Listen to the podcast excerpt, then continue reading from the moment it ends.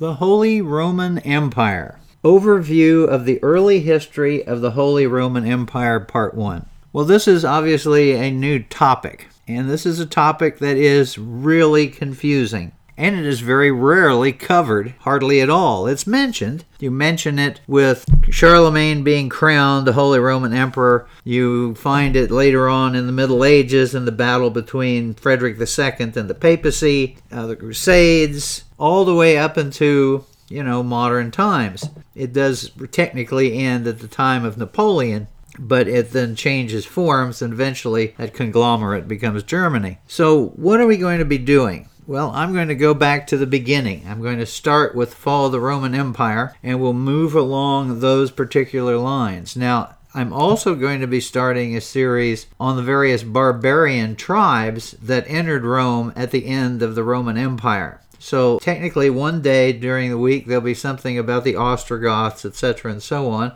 and then we'll be working on the Holy Roman Empire, and they will kind of go over each other. Now, one of the things that's going to happen, we're going to be looking at lots of kings. We're going to be looking at the Ottonian kings. We're going to be looking at all sorts of various emperors in the region that eventually becomes Germany.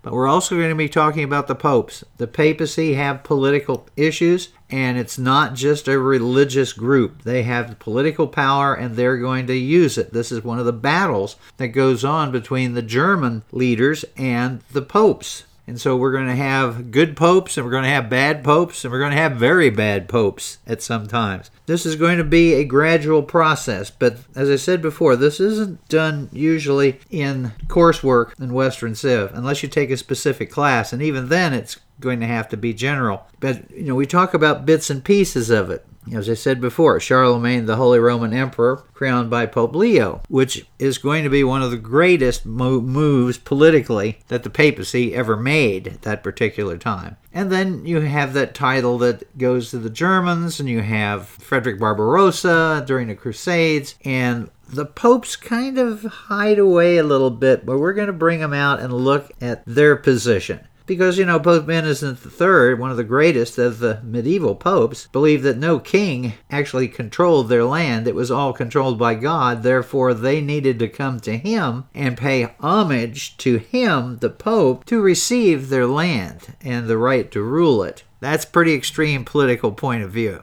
So let's see what we're going to do. Now, this first part, I just want to give a little bit background on the titles and some other things, and then I'll talk about the various books that I'm going to use because I'm going to give you a very long list this time, and I'll break it up into smaller portions as I, as I utilize it. But one of the first things we need to talk about is just exactly what is the Holy Roman Empire. Now, the question will probably be debated for centuries, but the following facts prevail. In the course of time, the ancient Roman Empire had grown too large for one man to control. From the time of Constantine, two emperors ruled over the Roman Empire as alleged equals, one in Constantinople and one in Rome. Of course, you have the split initially made by Diocletian, but it becomes formalized under Constantine the Great. As the years passed, the western half of the empire deteriorated and fell into the hands of the various Germanic barbarians who claimed allegiance to the Emperor of Constantinople and actually set themselves up as Romans, but who were in reality a new group of rulers.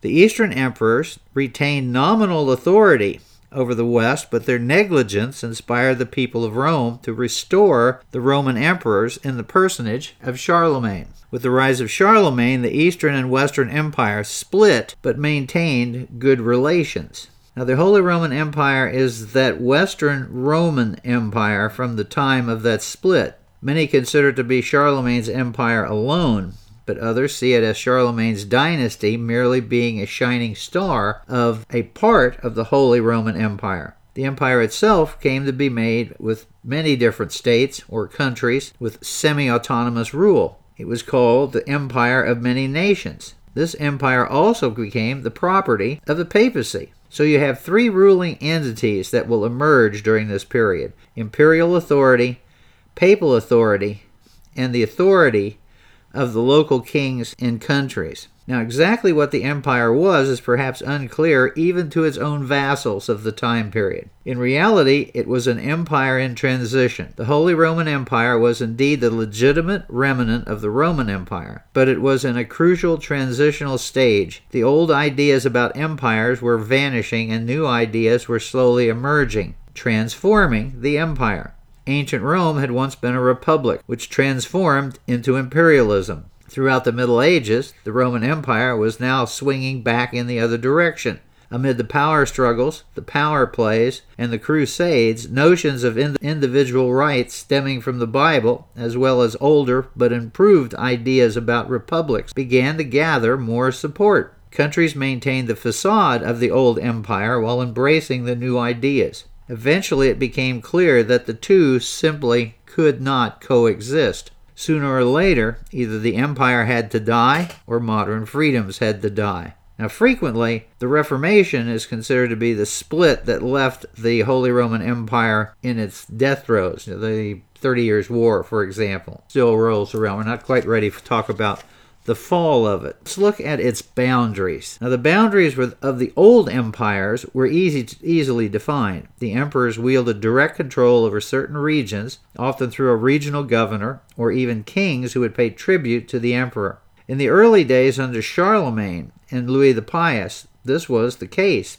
But as the High Middle Ages emerged, the emperor had not the military might or the strength to exact tribute even from those countries who readily acknowledged his rules. Such well defined borders, therefore, again defy the Holy Roman Empire. So then, how can the boundaries of the empire be defined? Acknowledged that empire was a compact between emperors and popes. The pope, in theory, was only a spiritual leader, not a political one, but none doubt that the popes would one day wield far greater political power than many of the emperors. So the empire, Holy Roman Empire, is divided in two separate parts dubbed the Imperial Empire and the Papal Empire, both equal portions of the Holy Roman Empire. The Imperial Empire is defined as the ancient empires were. The Papal Empire, however, is defined as any portion of the empire nominally under the authority of the emperor and the pope, whose kings succumb to papal will in issues of politics as opposed to religion. So Spain, loyal to the papacy, became part of the empire in the late Middle Ages and became the pope's most ardent supporter, even being the birthplace of one of the Holy Roman emperors. So also England, so the Holy Roman Empire is then a story of both emperors and popes. In any history that ignores one, ignores the whole. So we're going to be discussing lots of emperors and lots of popes. It will also tell the story of Italy, Germany, France, and the Kingdom of Jerusalem. It will recount the later history of England and Spain, as well as those countries in, that at one time or another were part of the Empire of Nations. And the history of the Holy Roman Empire has engulfed not only the conquests of emperors and politics of papacy, but the Crusades and other events that sought to enlarge the papal empire even to the New World. So that's